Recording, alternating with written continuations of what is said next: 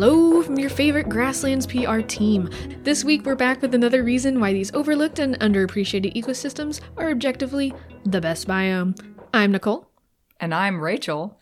And I'm a guest. What's your name, guest? Uh, my name's Alan. Oh, wow. Alan. Alan is uh, an old friend of uh, us, a friend of the podcast, biologist, wildlife person, educator, Nerd. um, nerd. Yep, uh, plays an exquisite uh, Strahd von Zarovich in our D and D campaign. It's true. Thank you. Yeah, Thank it's you. true. Yeah. Um, yeah, so uh, happy to have you here. I'm really thrilled to be here. Um, yeah, it, it is the best kind of guest work in my opinion. No, I'm not the guest, so it's like, ugh, this sucks. But if I had to be a guest on something, I'd want to be like, yes, just I just want to be there. yes. Yeah. Oh, no. Well, I like to learn about a thing, and I think I'm about to. So, Pro- Probably. Hopefully, you learn at least one new thing. I don't know if that's possible, but uh, full disclosure, uh, we did attempt to record this uh, at least one other time. Um, I don't know why I said it like that. We tried to record it once before. only, only actually saved three minutes of it. So um, we are on our second attempt at recording this episode today, and uh, I'm gonna I'm gonna do my best to keep it fresh. But you know, we'll see what happens. yeah. No, I mean, I. I promise you, I legitimately forgot 95% of the things I learned in the first recording. So, this is going to be a brand new topic for me. Awesome. Do you remember bird streamers? God damn it. Okay. I do, but I am not going to spoil it for the dear listener. Okay. Okay. Maybe we can just describe our thought process. Anyway, it is my turn for an episode. Uh, we are kicking off a brand new season of The Best Biome, uh, where we're excited to have more guests like our dear friend Alan on uh, the podcast with us. Um, I guess we do have some uh, news like that's semi big in the wildlife world, which is the Recovering America's Wildlife Act. Um, as we've probably mentioned before, multiple iterations have been attempted to pass, but uh, it did just make it out of the uh, House committee that it was on. So it was, uh, it, uh, I don't remember the numbers, 29 to 17 or something good like that. I don't know. Anyway, uh, the important thing to note here is that it is making progress, which is not always the case, not only for bills like this, but for this specific bill and its previous iterations. So, uh, yeah, go recovering. Uh, Very nice. Hopefully, we see some good progress on that. Who would vote against that? 17 people. 17 people. Ugh. All right. That's fine. I know. Um, yeah.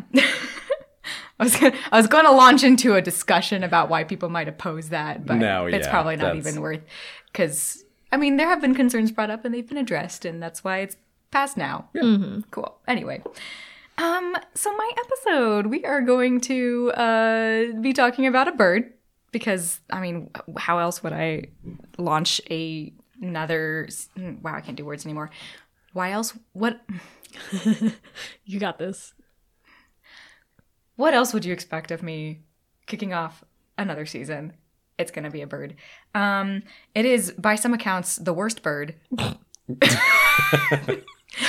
um, but I'm here. objectively not the worst It- bird. it is objectively not the worst bird, and I'm here to make an argument for why that is a, a false statement. Yes. So everybody, especially Australians who have said that before about this poor bird, you are incorrect. Hmm. Um, yeah, we're talking about a grassland ibis.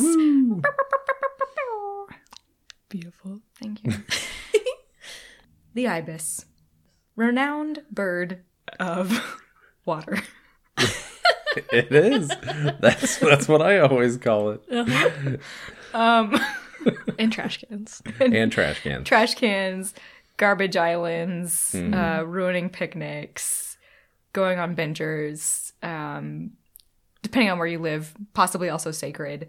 Um, It is. it is. Alan taught me that uh, the etymology of its family name is Sacred bird. sacred bird. Thres Thres Thresky wait. Threskiornithidae? Threskiornis yes, Threskiornis Threskiornithidae. Yeah. Yes. Sacred Something bird. like that. One of those is right. I think that's I think that's because of like primarily because of its like Egyptian connection, like the ancient Egyptian significance. Because Yeah. they, they found like I would think like thousands of like mummified ibises in Oh yeah. archaeological sites. Yeah. I think um it was probably also a symbol of like one of their most powerful and revered uh goddesses. Thoth. Oh, it was Thoth. Thoth. Thoth. Isn't that like the god of death? Or am I thinking of That's- Than? Thinking about. Okay. Thanos. I think I think I might have actually been. You know what? Uh, my etymology is a little bit rusty, so uh, that's I on think me. I think uh, Thoth I think is involved in the death thing. I think uh, I think he was involved with like the weighing of the heart part of that whole thing, which had to be lighter that than the feather. At, in the beginning, it was Ma'at, and then it was Anubis. I just like last night went on a weird Egyptian religious mythology kick and Oh, watched dang, probably right. two hours of the videos about it, and I'm Oh, really shoot. mad that I don't know who thought this. um, according to Britannica.com, um, Thoth is the god of the moon, of reckoning, of learning, and of writing. Cool. Fascinating. Held to be the inventor of writing, the creator of languages. So Nice. feather, Feather. quill, Quill. quill. It's all coming around. You know. Anyway, let's move Nothing on. about death, though. nothing, nothing about All right, maybe Unless- I'm wrong. Maybe I'm wrong. unless you think of the extinguishing of writing as the death of thoughts, Whoa. forever lost to time. but isn't it preserving thoughts? That's I- true. if if the writing is lost, Oh, okay. you know what I mean. That's what I'm. Uh, anyway, Ooh, I'm reading a book right now about the Library of Alexandria. So dang. Okay.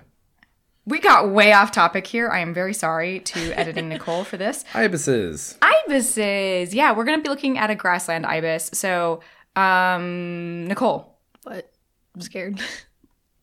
describe an ibis. Um, Alan had to do this the first time. I know it is your responsibility right now to come up with the magic words. I know. I'm trying to remember his magic words so I can cheat. Um, why think of your own words when you can just cheat? Like, come on. Uh, something about like a down curved bill, and it's really long, and they're like skinny. They got big long legs. They're not v- very elegant, if I'm being honest.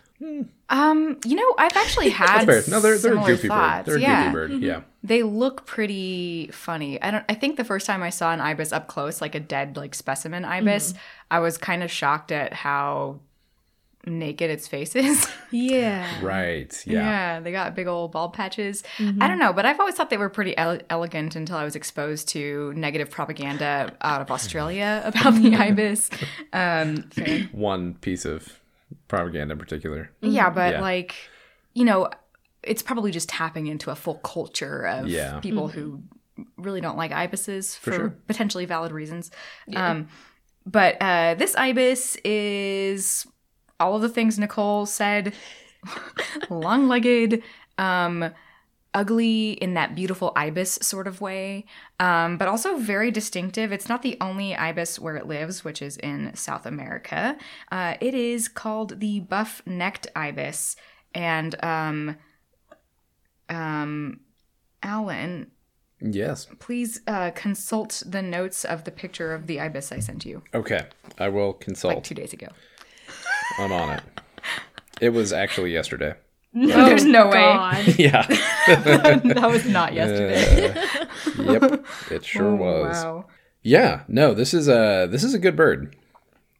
Okay. Any other thoughts on on its appearance for this audio medium that we are currently engaging in? Uh, yes. Okay. So I'll paint you a word picture. It is, as we said, goofy, long-legged, long-necked. It is kind of, um, gosh, it's hard to say like describe exactly what bird it resembles, but it does have an enormous like downward pointing or decurved bill. Mm-hmm, mm-hmm. And then um it's got like this cool little i don't know it's got like a little hairdo. It's got like a little slicked back like patch of like kind of rusty feathers on its head. Mm-hmm. Yeah, although I would point out to our listeners, it's not like, you know, display feathers. It's just a pattern of color he's describing. He Right, doesn't right, have like an actual cool hairdo. no for sure Um, i think okay so you i think we uh when we first talked about this bird you had mentioned it has a different common name in brazil which is the caraca Curicaca. Curicaca. Okay. And that is what does that mean? We looked it up. Gold Rock. Okay. Which Um, I don't know that I'm getting that from this bird. Okay, but look at its head. So like Its the head, yes, most maybe. noteworthy thing I think about this bird is that it's got like a very buffy neck, which is Yeah. what it's named for. For sure. its common English name. Um, but it's really light, which is noticeable from a distance.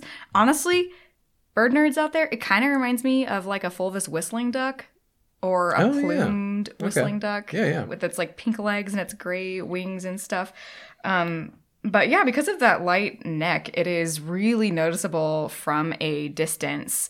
And um, like Al- Alan mentioned, um, where it lives, uh, at least in the Brazilian part of its range, it has another name, uh, the curicaca. And it does live uh, in savanna, ranchland, and open forests of a lot of countries in South America uh, Brazil, Colombia, Venezuela, Paraguay, Argentina, and Uruguay. Um, so it's basically across that entire range, seen poking through the various llanos and campos of those regions. Uh, it is a bold bird. it is a beloved bird. Farmers love them. It's the curicaca, aka the buff-necked ibis. It has other other colloquial names too, um, but they're all just like variations on buff-necked ibis, so they're not really like fun. It's very interesting to hear that this is such a beloved bird. Yeah. Like, just because, I don't know, in most, like, in a lot of places where people live next to, say, uh, large, noisy colony nesting birds, they're not super thrilled about them. Yeah, I've had conversations with um, poor uh, citizens of Wichita, Kansas here who are rightfully outraged at the mess of colonized Yeah. col- colony nesting birds in their neighborhoods and stuff. So uh, yeah, it is interesting.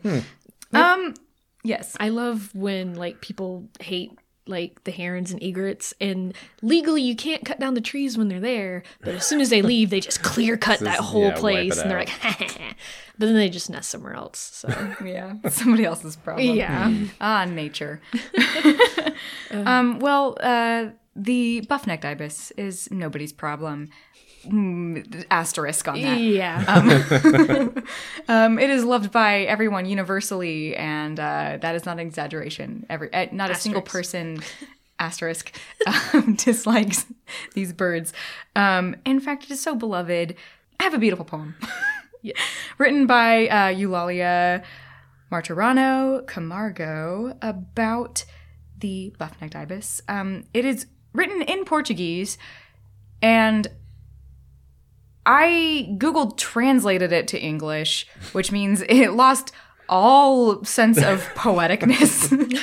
it it is, I'm sure, much more beautiful sounding in its native Portuguese. So I'm so sorry, Lalia, for this um, travesty that's about to happen. But I still think it gets the spirit of the poem across, and it made me giggle. it still makes me giggle. So we're going to read a poem about the curicaca beautiful in Google Translated English. Racket makes curicaca in the morning. Your happy singing, wake up everyone. Strange bird, exotic bird, but nice. It's curicaca. bird walking, leave at dawn. Only return at dusk, very excited. I don't know if the pine would be funny without the curicaca. Oh. Sing, curicaca, sing. I want to wake up every morning with your singing. So obviously, everybody wants to know at this point what the beautiful singing of the curicaca sounds like. Oh, 100%. yeah. Um, yeah, so here here is a um, recording of its beautiful song.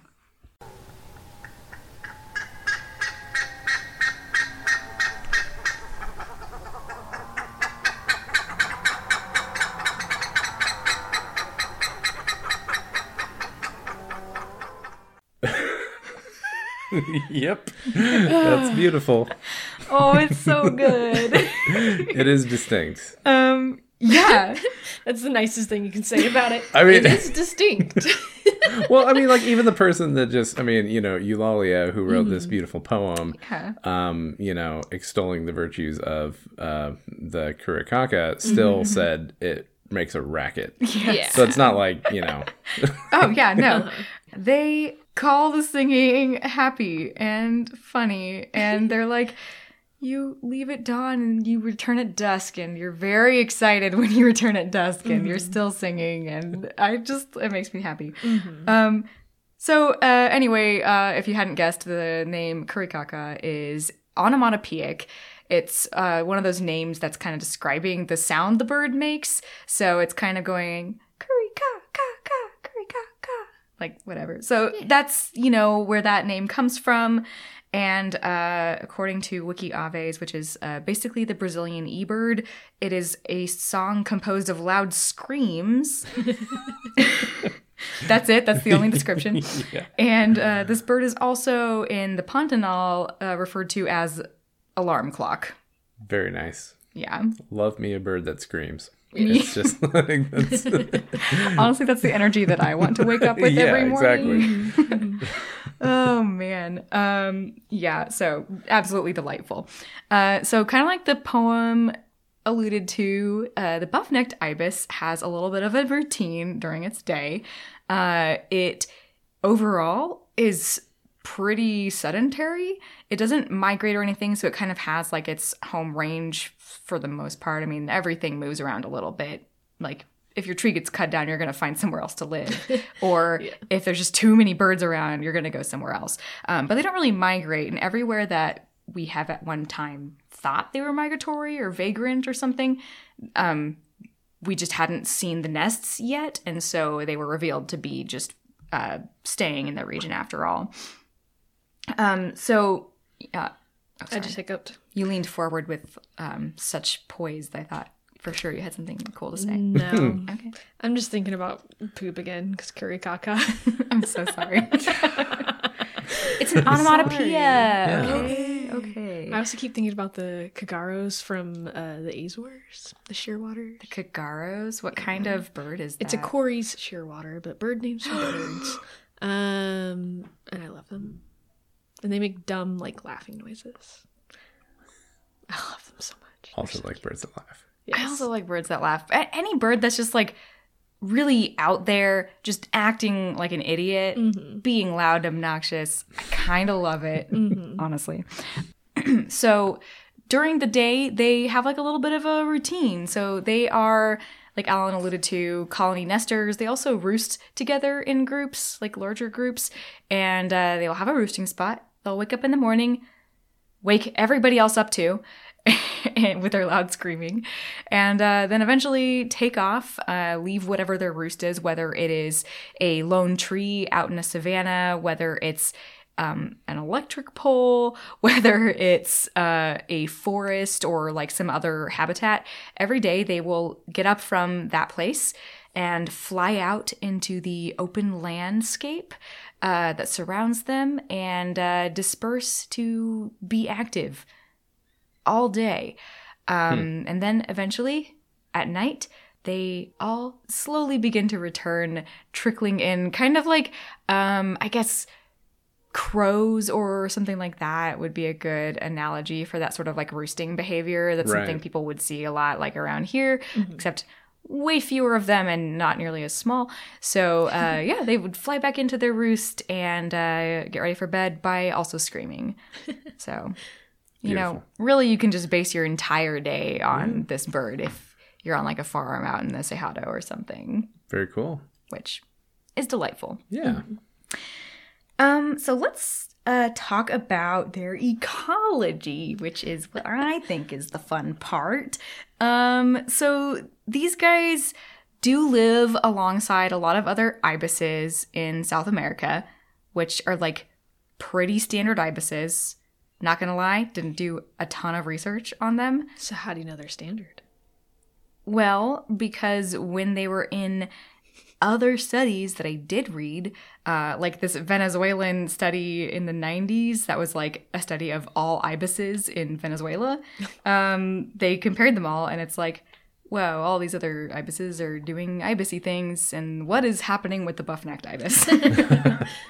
um, uh, so yeah, co- compared to the other ibises, they tend to forage in dry land furthest from water, whereas everybody else, at the very least, will choose soils that are wet if they're leaving water at all.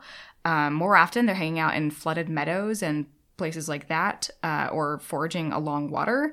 So that is a strange thing for an ibis. For sure, yeah. So, cause, so they not only, I mean, they preferentially look for really dry places. Like they don't, they just they're like water averse. Like they're just not a fan of. That's uh, interesting. No, yeah, they just like straight up don't hang out in those locations. In fact, um, in in that Venezuelan study, the buff-necked ibis didn't even use the wet meadows that other ibises regularly use even in the absence of other species. So it's not even just that like they're trying to avoid places with lots of other ibises because even when there's no competition, they're still like, ah, screw that wet meadow. I'd rather be out in this like stubbly burnt field instead or yeah. like walking through these tall grasses and stuff. Sure. Yeah, so preferentially dry land. Um, they also like feasting in burned, stubbly fields. Uh, that was not just an offhand reference. Uh, that is a thing that they like. Um,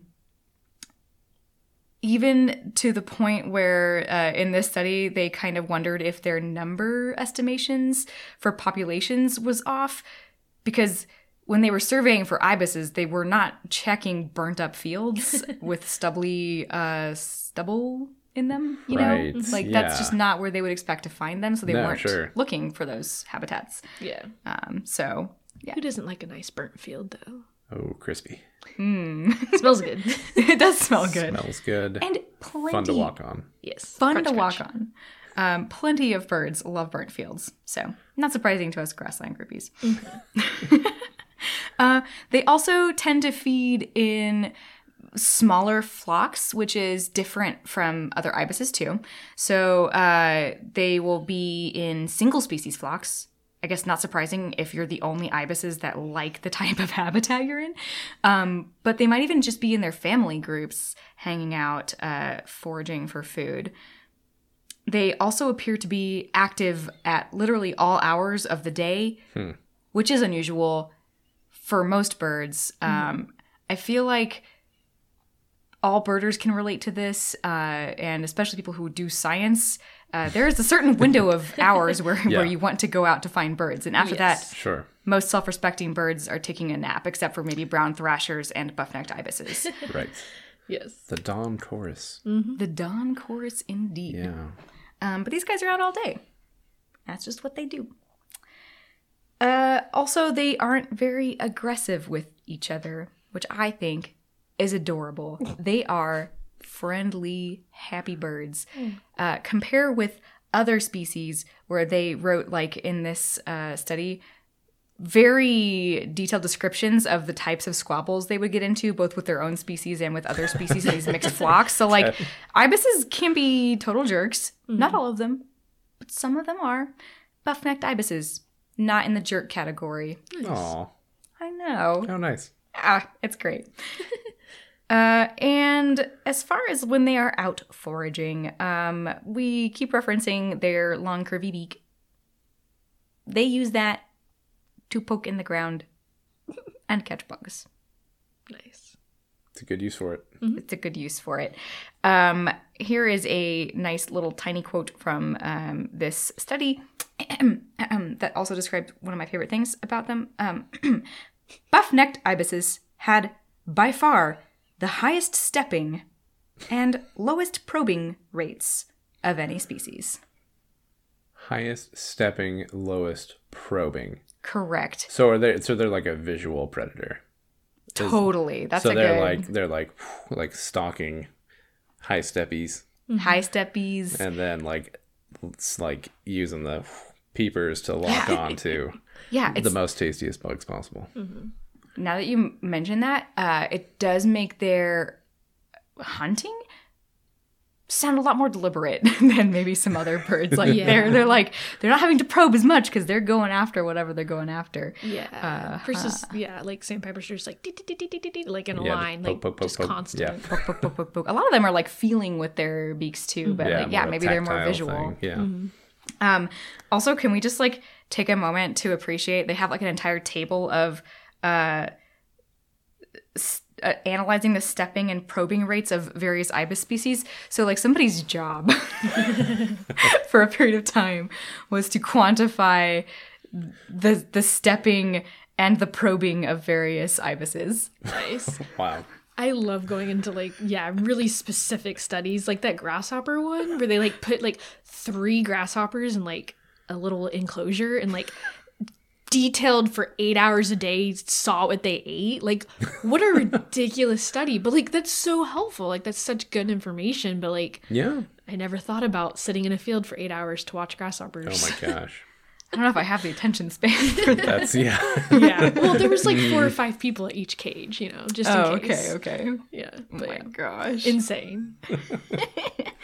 Uh, um, oh, the, the quote goes on and describes the probing behavior as follows. Um, probing behavior in this species consisted of shallow probes and pecks directed at the surface of the hard, dry substrate. So again, they're finding mostly insects, possibly vertebrate prey and other such things to eat, and uh, deliberately just kind of I almost said scraping it off the ground, which is not at all what probing is. but you know what I mean. Right, right. Pluck, plucking. There you go. Plucking it delicately with their giant ugly beaks. Ah, I love them. um, so that is the daily routine of the ibis. Just doing that all day with a few of your buddies or your siblings or whatever. Very nice. Uh, Do they have to be active all day because they're so bad at finding food?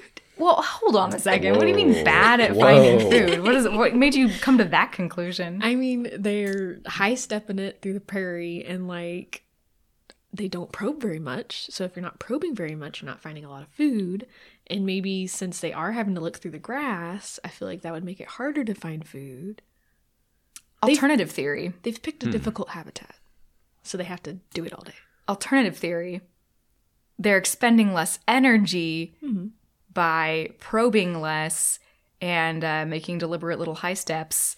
And what? Have you ever high stepped through a grassland? It's exhausting. it's that's very that's a very good That's a point. good yeah. point. Um, Yeah, like if you've done any field work in a tall grass Mm-hmm. situation, it is exhausting to trudge yeah. okay. through well, fields. You have amazing legs after the summer. Oh yeah, hundred percent. well, perhaps it's still valid to say that they're not expending as much energy. Well, you made it sound like they they kind of seem to aggregate towards like pretty well disturbed. Like, Yeah, are they not only in burned places, but also probably like also like crop fields and maybe pastures Oh, as yeah, well? Like, I- it seems like they do pretty well with stuff that's kind of not maybe not like you know super high, you know, super high Mm-hmm. Yeah. tall grasses, but like you know stuff that's already been kind of mowed down a little bit. Sure. like. Well, and like these these savannas in South America, savannas and other uh, forms of grasslands aren't necessarily like you know tall grass prairie or even as tall as mixed grass. Although I would say mixed grass is probably pretty accurate for at least part of the range these birds are living in. So, um, yeah, I guess it depends. I wonder how tall they are. Compared, how long are their legs compared to other ibises? We're getting into some weird nitty gritty details now, but I kind of need to know um, say. maybe not fully relevant, but um, I mean, it's like okay, never mind. What? We can always cut it. Yeah, we can always cut it. Well, okay. Um, I'm trying to think of other birds that I know hang out in. Okay, well, here's the thing: like prairie chickens. Yeah. They have to jump because they're so short.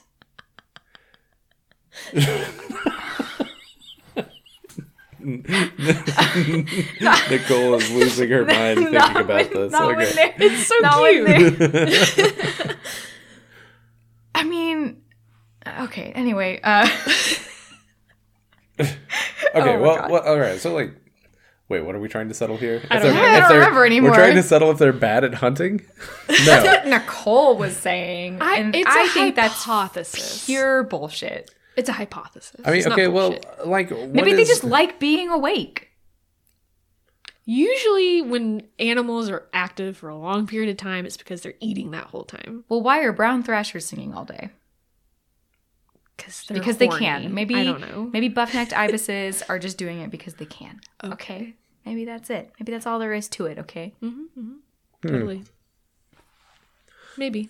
Also, there's not a lot of research in English on the buff-necked ibis. There were several papers in uh, Portuguese that I could not translate, um, even with Google Translate. Dang. I know, very unfortunate. Um, For anyone un- wondering, so- buff-necked ibises are 30 inches.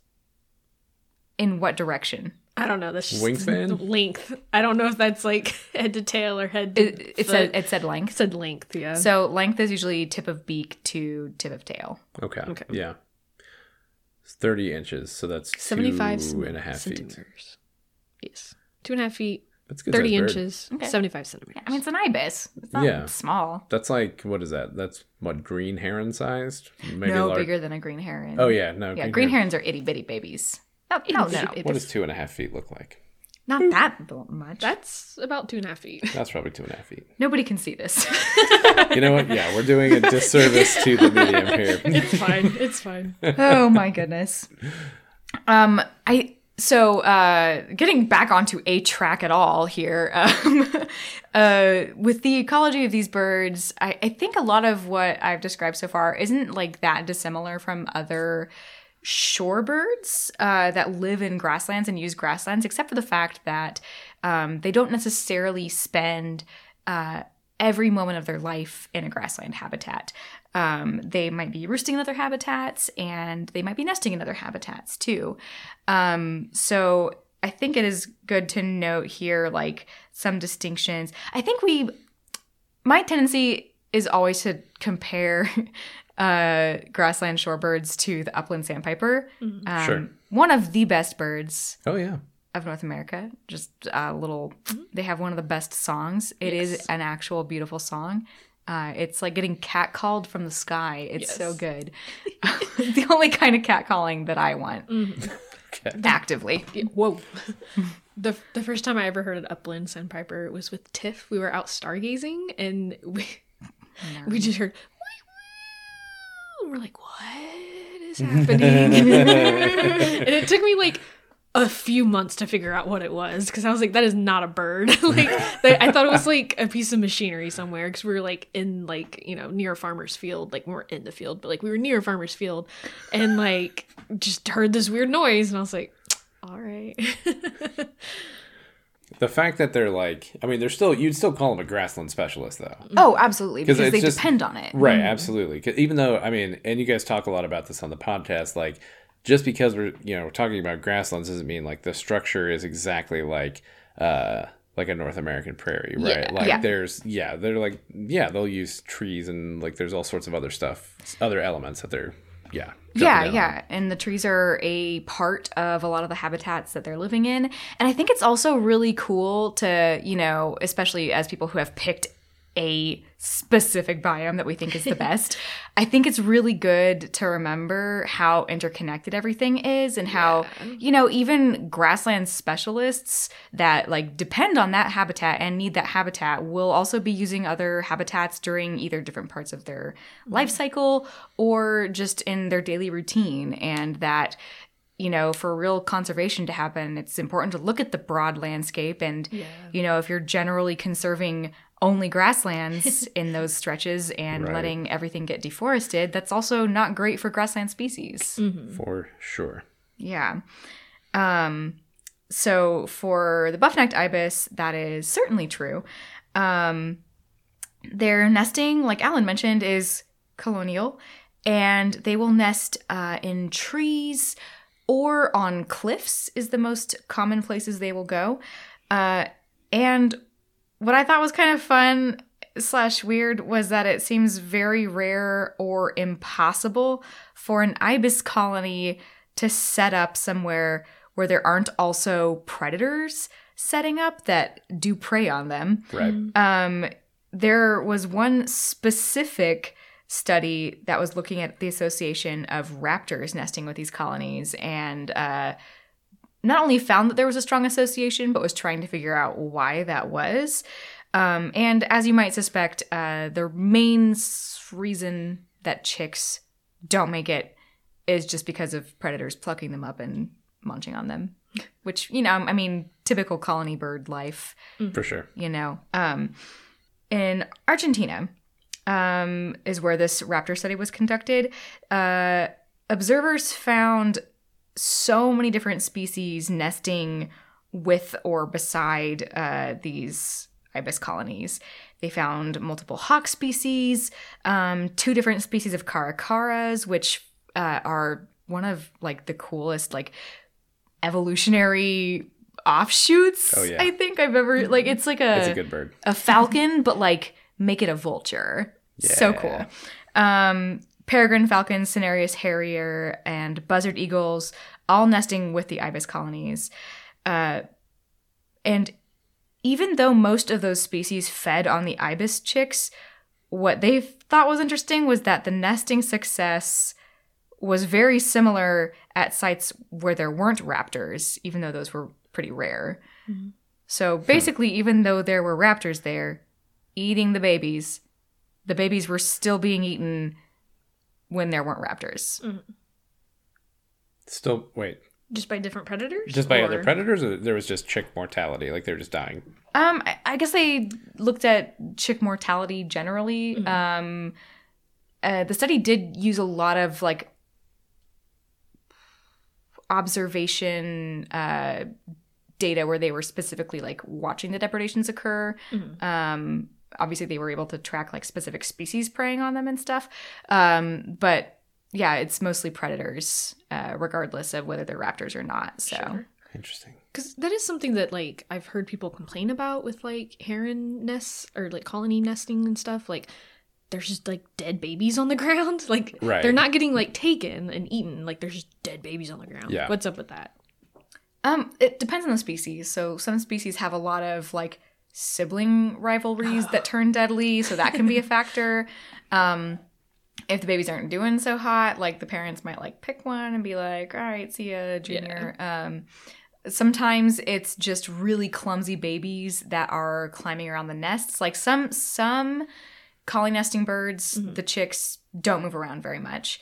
Um, others, they will climb around and then just fall off and get eaten by a gator or something. For sure. Yeah, and I guess that probably happens with other species. It's just more obvious when it's a giant colony. Exactly. it's yeah. concentrated. Yeah, oh yeah. yeah. So yeah, and even then, it's like plenty of people notice like naked little pink baby passerine birds Yeah. falling out of their nests and stuff. Yeah, stuff. happens. this- all, it just, just- yeah. it just happens. Storms, whatever. this last lot of- spring there were so many dead babies everywhere. Oh.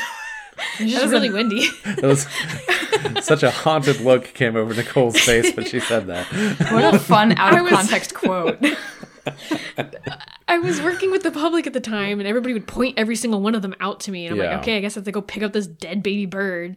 And it, like it would be like three, four dead baby birds a day. Like it was Dang. insane. It was so many.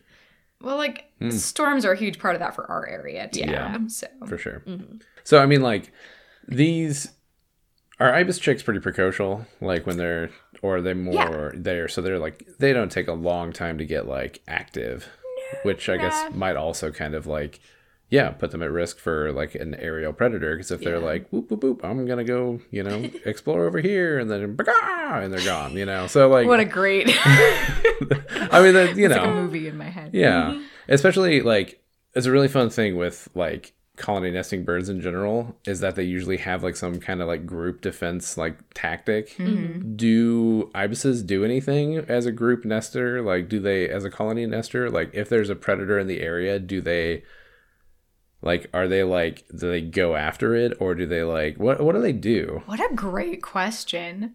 Do they just all the parents fly away and they're like, safety in numbers, good luck. Hopefully they don't get my baby.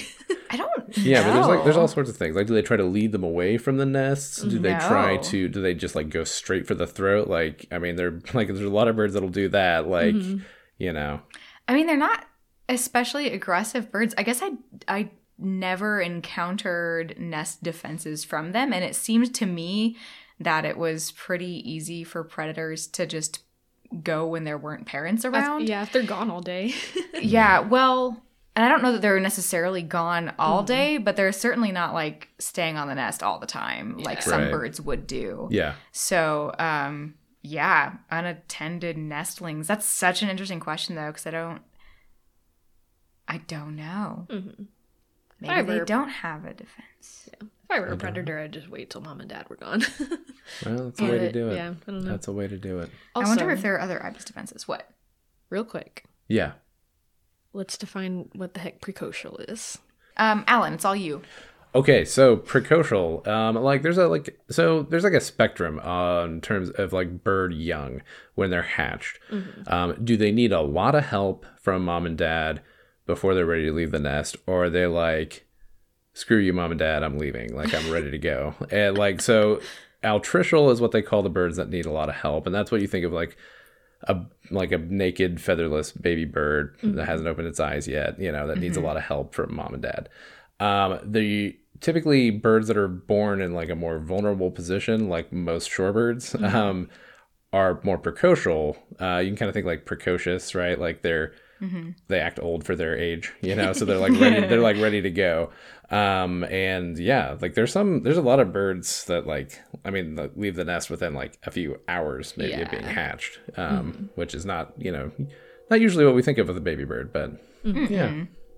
Yeah. Um, and usually the precocial birds are cooking in the egg way longer than the Right. altricial ones. So they'll Yeah. spend more time in like an egg form, and then by the time they pop out, it's like, all right, hurry up and sprout Yeah, wings. no time to Yes. waste. So it's a trade off. Like, yeah. Trade off. Wow. Um, so in my brief foray, I'm not easily finding anything on No, ibis yeah, generally defending their nests. So well, they might not. Like some, there are some birds that don't really like. They don't. They just don't. They're just kind of like, well, I'm gonna walk over here. Maybe I'll make a noise. Um, but yeah, I guess just please leave me alone. Yeah, I would I would think for a bird as big as an ibis, probably their main defense is just the size of that bird and Yeah. being intimidating and not being able to be removed from the nest. And like I don't think that they're a bird that just like would run away from a predator unless it was like the kind of predator that could literally eat them. Like I imagine the eagles could eat them. Um but uh yeah, as far as defending the nests, Because yeah, I mean, I guess if this is a like defense in numbers, you know, and size. Yeah, I mean, if it's a two and a half foot long bird, Yeah. like I guess like the raptors aren't really going after the adults, right? They're No. pretty much going after just the chicks. Yeah, Yeah, so for sure. I guess And- they probably don't. Yeah, Most other other defend the chicks by critters, sitting on them. That's probably the way they do it. Yes. too. yes.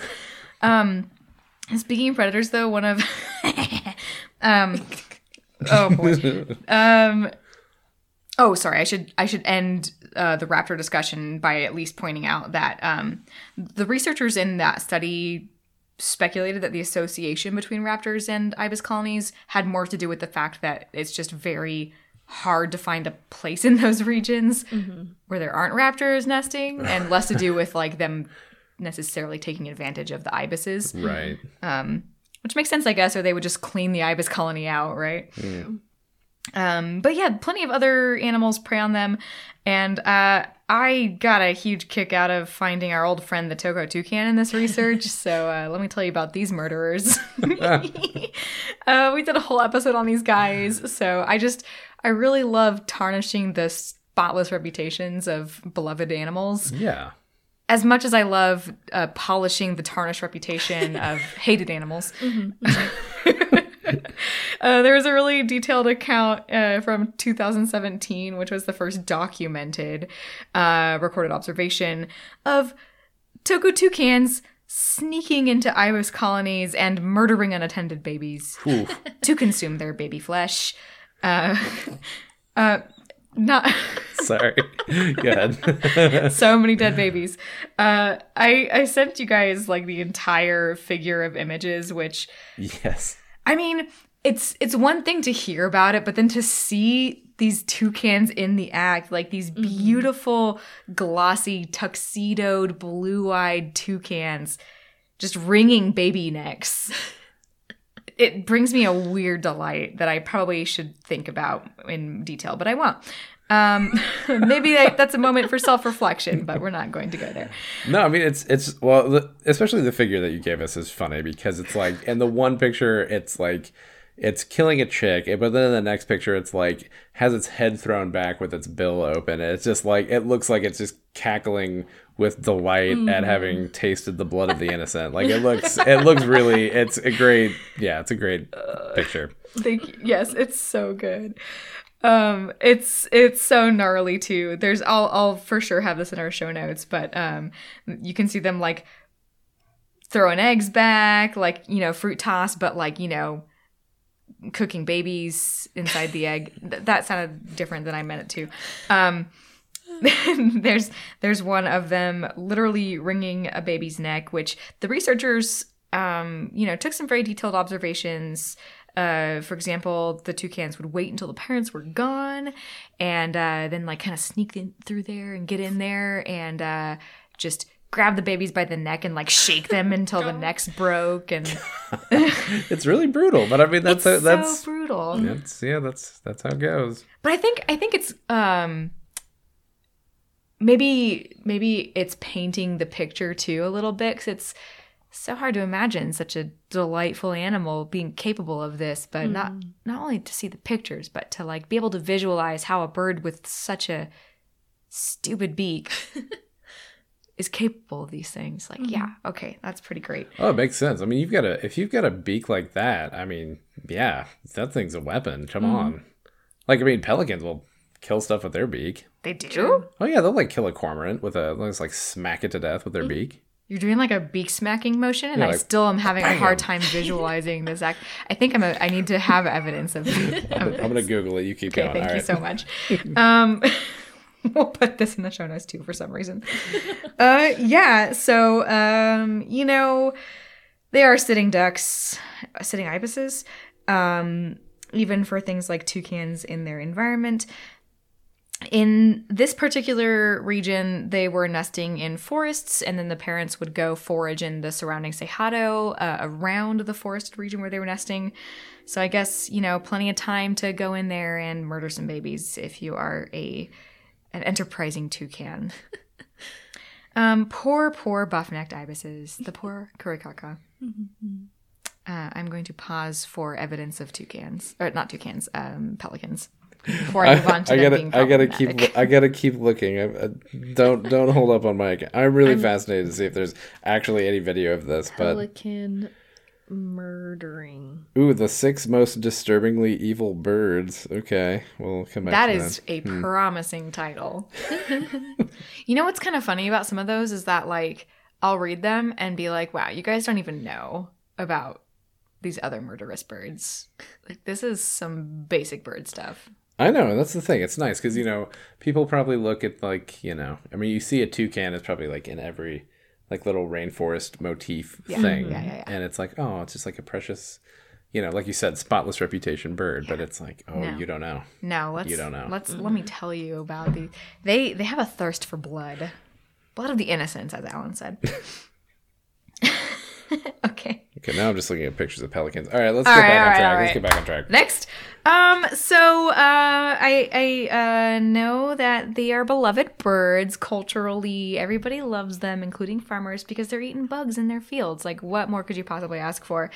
I did also come across something that I thought was freaking hilarious. Um, and sent me down like the one of the weirdest and most specific rabbit holes I've been down. Um, I was confronted. I was confronted with a paper exclusively covering how large birds fuck up overhead line structures in Brazil and cause power outages. And even though this title and abstract was very vague and was like, yeah, birds that are large, like, you know, just large birds, they do things that are bad. Every figure, every paragraph of this article pointed a finger directly at the buff-necked ibis. There- there was no mincing words in the text. It was uh-huh. Fully no. The curicaca is the problem.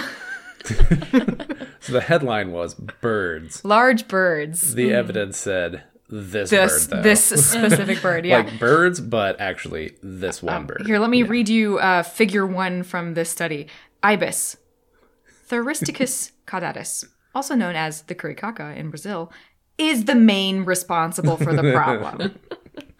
And they had to go into excruciating detail about this bird because it is the problem. Um, so, what is the problem? You're wondering. Um, basically, it it's causing power outages through what is called flashover events, which is like basically like a lightning bolt sort of situation happening on the tower that's not supposed to happen, and I don't know power company stuff, but uh, it, it knocks out the power. So I could not figure out what the birds were doing in order to cause this problem. Um, these two people have already been through this with me, so I'm just going to talk to you, the audience. These these two don't exist for me right now. It's just you and me, listener. Um, they said that the problem was bird streamers. What is a bird streamer? What is a? My first thought was it's poop. It's obviously poop.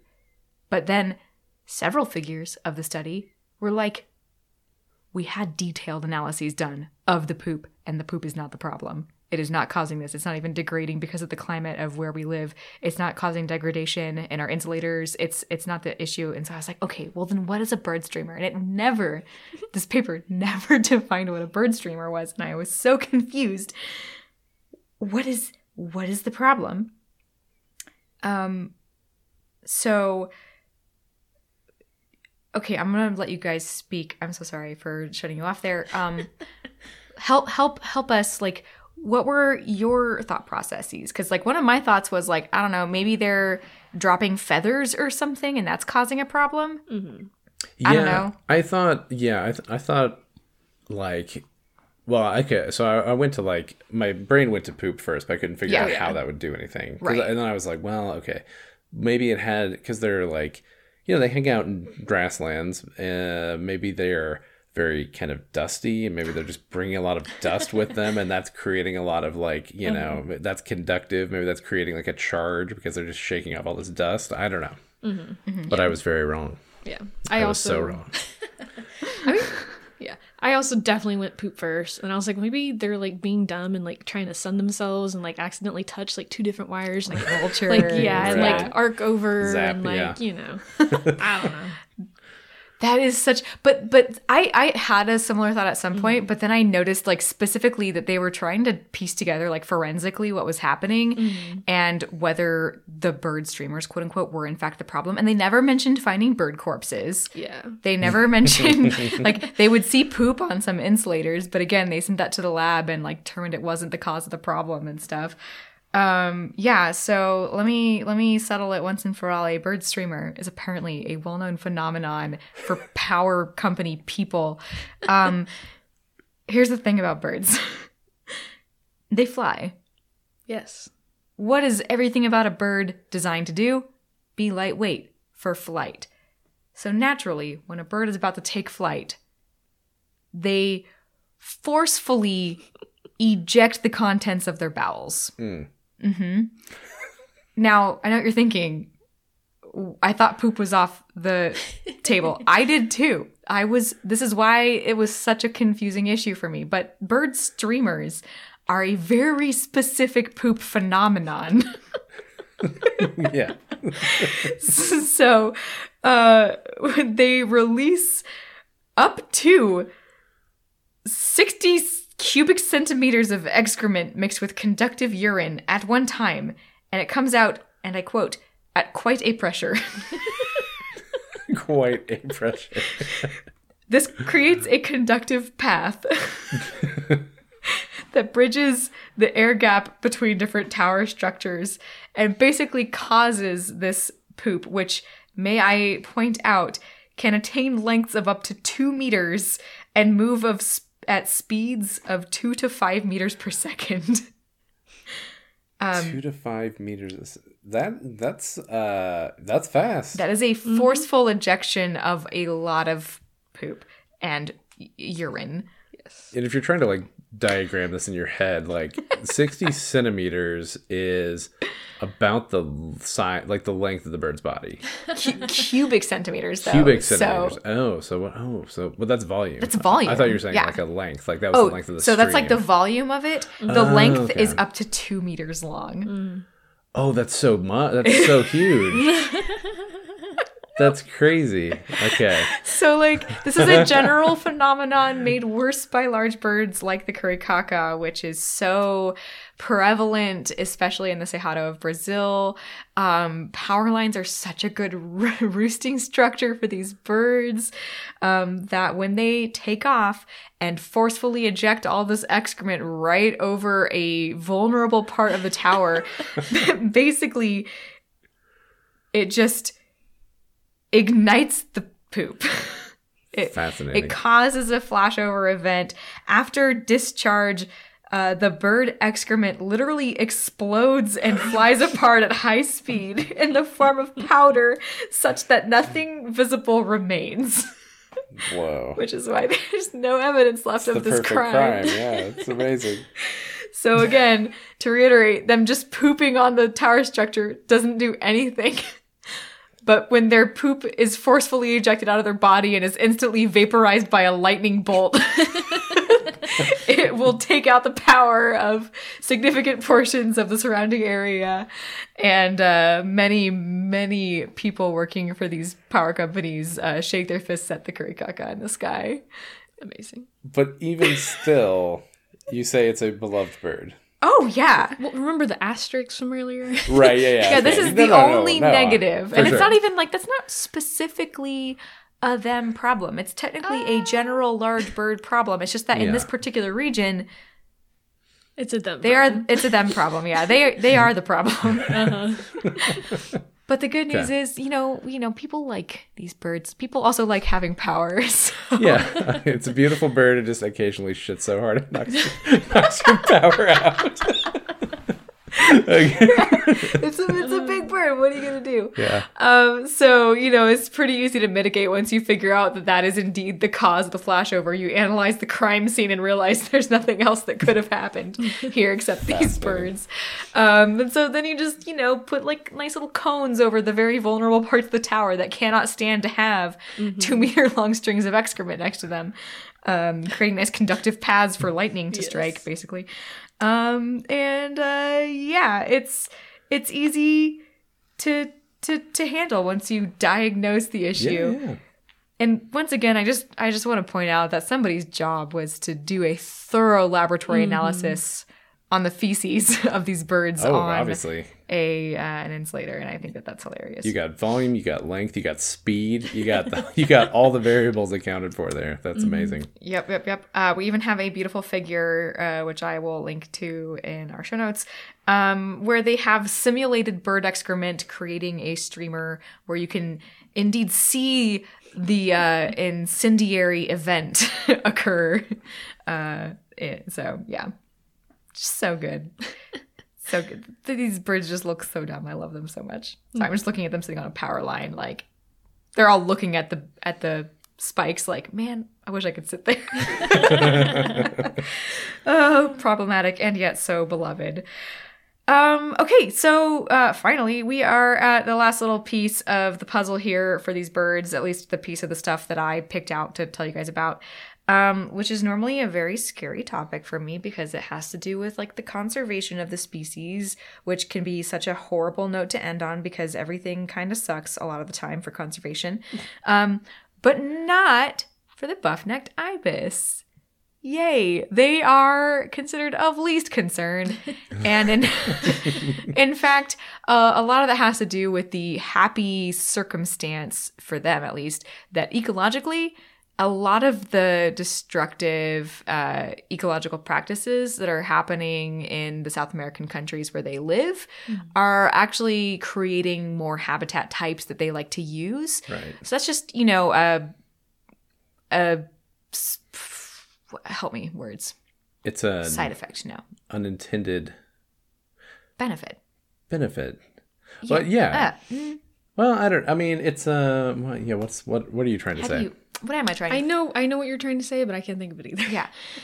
it is it is not well let me give you some more information maybe that'll help us um so uh there are a couple of subspecies of this bird i'm not really personally interested in subspecies as much unless i mean it's just like interesting notes about like the evolutionary lineage of certain populations that are sub uh, separated by geographic barriers or something.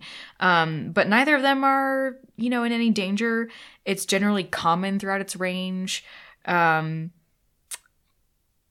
uh, there are specific regions, though, uh, where there is some really significant deforestation events happening and destruction of habitats. Um, in the Chaco region of Paraguay, uh, which is being rapidly deforested right now, um, it is actually really common. In fact, the most common in those areas where the forest has been cleared for development of cattle ranching. So I think that's a good illustration of why this species is doing well right now. Um, a lot of the development of land that's occurring in countries like uh, Brazil and uh, uh, I guess Paraguay uh, has to do with you know creating agricultural areas. So whether it's uh, clearing Cerrado for soybean farms or uh, deforesting certain areas in order to ranch cattle, uh, those changes to the habitats are just happening to benefit this animal that is able to succeed in those places. Um, and I think that's because, number one, they are nesting in places that are not going to be super developed. I, I think people have a tendency to leave at least, you know, Pieces. yeah, like pieces of of trees around, or at least you know enough of a tree for them to have like a nesting site or something. People aren't bulldozing cliffs or something if that's where their colony nest is occurring. Um, and their real dependency on the grassland is for forage and for finding food, and their preferences for you know where they're spending their their daily uh, routines. And so, whether you are clearing whether you're clearing savanna to create soybean fields or clearing forest to create cattle, you are creating an environment where they can move in and find insects to feed on, um, even if it's purely, uh, you know, soybean fields, which is not providing a any other ecological benefit to species. Right. They can still forage in that area. Um, in the case of deforestation for cattle ranching, it's literally creating their ideal habitat, and the cattle are also increasing the number of insects available. So that is a direct benefit to this bird.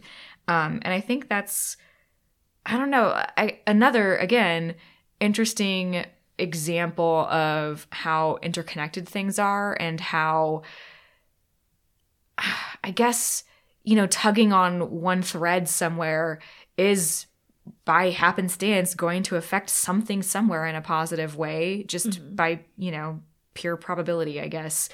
Um, and i'm not saying that it's a great thing that it's being deforested um, but i will say that if you're somebody who loves this bird then you know it's fortunate that this bird isn't currently being negatively impacted by what's occurring in its habitat range um, and in fact is seen as a benefit because if it is prowling soybean fields looking for insects, they are so welcomed to do that because it is providing an ecological and economic benefit there uh, for the people that are using that land in that way. Right. Their utility is, yeah, enough that they wouldn't be like seen as a nuisance. Yeah, exactly. And and again, I think that that this bird in particular has kind of like a warm cultural place for a lot of people that share the land with these sure. birds. They're so charismatic, they're so noticeable whether it's because of their large stature and their very obvious buffy head or just their screaming. um, you know, they're making themselves known and they're just like kind of a part of the backdrop of what makes that place home for a lot of people. Yeah. And it's also doing things that are only benefiting people and it's not really getting in the way unless you work for power companies. But, you know, that's avoidable. Um so, you know, it's it's looking good right now for this bird and I think that that's really cool And I don't say that in a way to take away from the negative ecological impacts that are happening for other species. Um, but I guess it is refreshing for me sometimes to find species that aren't just, you know, wilting under our thumb, if that makes sense. Right. Well, I, I mean, I think, yeah, you're right. Like sometimes there is just that, you know, interesting silver lining to it. Yeah. Um, you know, and it's like, it seems to happen a lot for grassland specialists because I mean, there's some, you know, there are some grassland specialists that, you know, once grasslands are, you know, uh, Eliminated. eliminated. I was gonna say desecrated, but I'm like that like- sounds so. That sounds so. Uh, but yeah, once once they're once uh once the grasslands deteriorate, like they're in serious trouble. But there are others who like seem to thrive on that aspect of like the constant disturbance that grasslands Right. exist in, and this definitely seems to be one of those birds. Like they like the burned fields, they like the short fields, they like the crop fields. They seem to they roost in groups. They really, as long as there's just a couple trees standing, I bet they're probably fine. Yeah. you know, like if there's like a tree line or a you know a wind belt or something like that. Mm-hmm. So yeah, I mean, it's just like, hey, this is great for them. You know, it's, it's like, yeah. I mean, yeah, I feel like you've talked about a few species like that. Yeah, where it's just like, hey, cool, the grasslands are being destroyed, but this is better. they're making it. This, yeah, but this is fine. Yeah. Um, yeah. So that's you're right. That's um, a not totally depressing conservation takeaway. yes. Indeed. Some species will be fine. They'll keep doing their thing. Yeah. Uh, the resiliency of life, etc., etc. Yeah, life Um. uh, finds a way. Dang it, I wanted to say that. Indeed. Uh, uh, very good. Well, that's that's a great note to end on. I think. yeah. Any final thoughts on the curicaca that we didn't vomit out already? You forgot to tell your curicaca story. Yeah, you did. I was gonna mention that. Um, on a personal note, the curicaca for me was honestly one of those. I had an opportunity to like actually see them um, in Brazil. My uh, sister in law, her family farm uh, is in Brazil in the Cerrado, and one of her family members is a super bird nerd and so naturally um he was my new best friend. And uh the language barrier was a little rough um because he only knew the brazilian names for the birds and so we'd try to like look up the scientific names to figure out what was going on. Um but i have a really distinct memory of being out on the farm with them one night and i'm just like out looking at birds because what else are you gonna do? And of course andre was out looking at birds too and he was like hey I bet if you if you stay right here, the curry currycocks are gonna come back. And I was like, oh, I'm sorry, the what? it's like the curry currycock. He's like, I have no idea what they're called in English. But you just wait right here, and then you'll hear them. They'll go curicaca, and then you gotta wait, and you'll you'll see them. And I was like, okay. And so he leaves me there, and I sit there, and the sky is getting dark, and uh, before long, uh, some little heads start popping up out of the grass, and then a bird flies overhead, and it is a freaking ibis. And I was like, oh my god, I know what that is. and I was so shocked to see an ibis in like what basically felt like a slightly more hilly version of Kansas with different looking trees on a cattle ranch. And uh, he was like, "Oh, there they are! There's the curicacas!" And it was like such a really cool experience. Like all of, like they did exactly what he said, and I was honestly kind of stunned that it happened exactly the way he said, and that they were that predictable. Mm-hmm. But like right when he said they would, these birds start flying in, and they are huge, and they are ugly and they are screaming and it is such a glorious experience. And as the sun went down i sat there until all the curicacas were in the tree and had started to go quiet. And then i was like well good night i guess. I'll see you later. And it was such a cool experience seeing these birds. And i think for me um like having experiences like that and being with people who are like just so into the same kind of landscape that I'm into, Mhm. even though we like barely speak the same language and like are from completely different continents.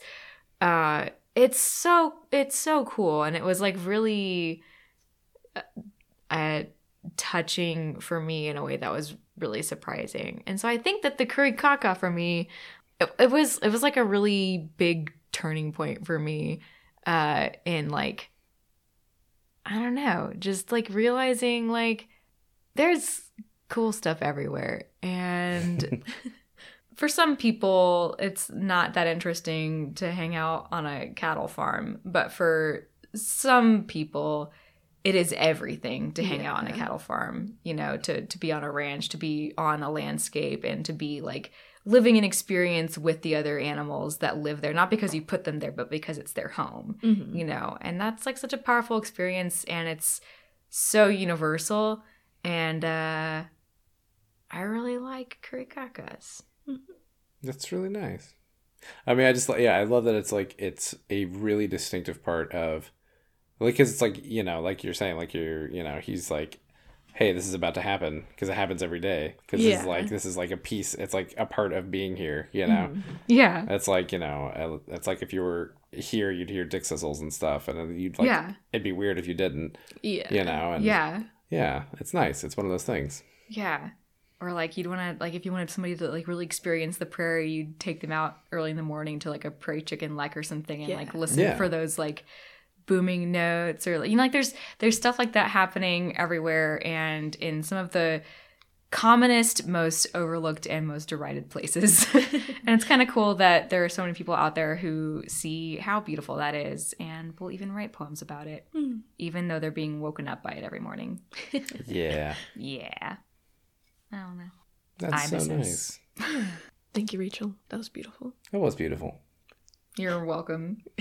Um, just for the sake of balance, Mhm. um, murderous toucans. Mm, okay. I'm just gonna speak that to the universe. Toucans exposed. All right, go ahead. Sorry. Uh, and thank you for listening. The Best Biome is produced through our nonprofit Grassland Groupies, dedicated to inspiring the conservation of grasslands. In the show notes, you can find our website, phone number, and social media accounts. Text, call, or tweet your suggestions, fan mail, or hate mail. If you enjoyed the show and want to support us, tell your friends and leave us a review on Podchaser, Apple Podcasts, or even Spotify. Spotify.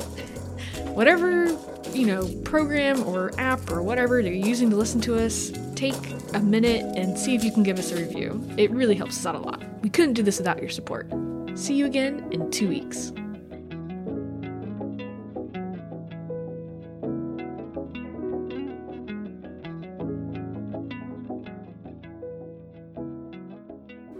I once saw 300 seagulls chase a single bald eagle, and it was amazing. that was my favorite nature thing. No, it was like a juvenile bald eagle, and I, don't think I think it made like a horrible mistake. It was like, ooh, this looks like a good place to, you know, buzz over, and mm-hmm. then like 300 glaucous gulls were like, no.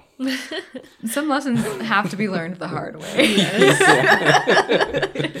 Like, that eagle was like, never again. you, you, you- you messed up, buddy. yeah, please cut that. It, make, it has nothing to do with the episode. I just wanted to say it.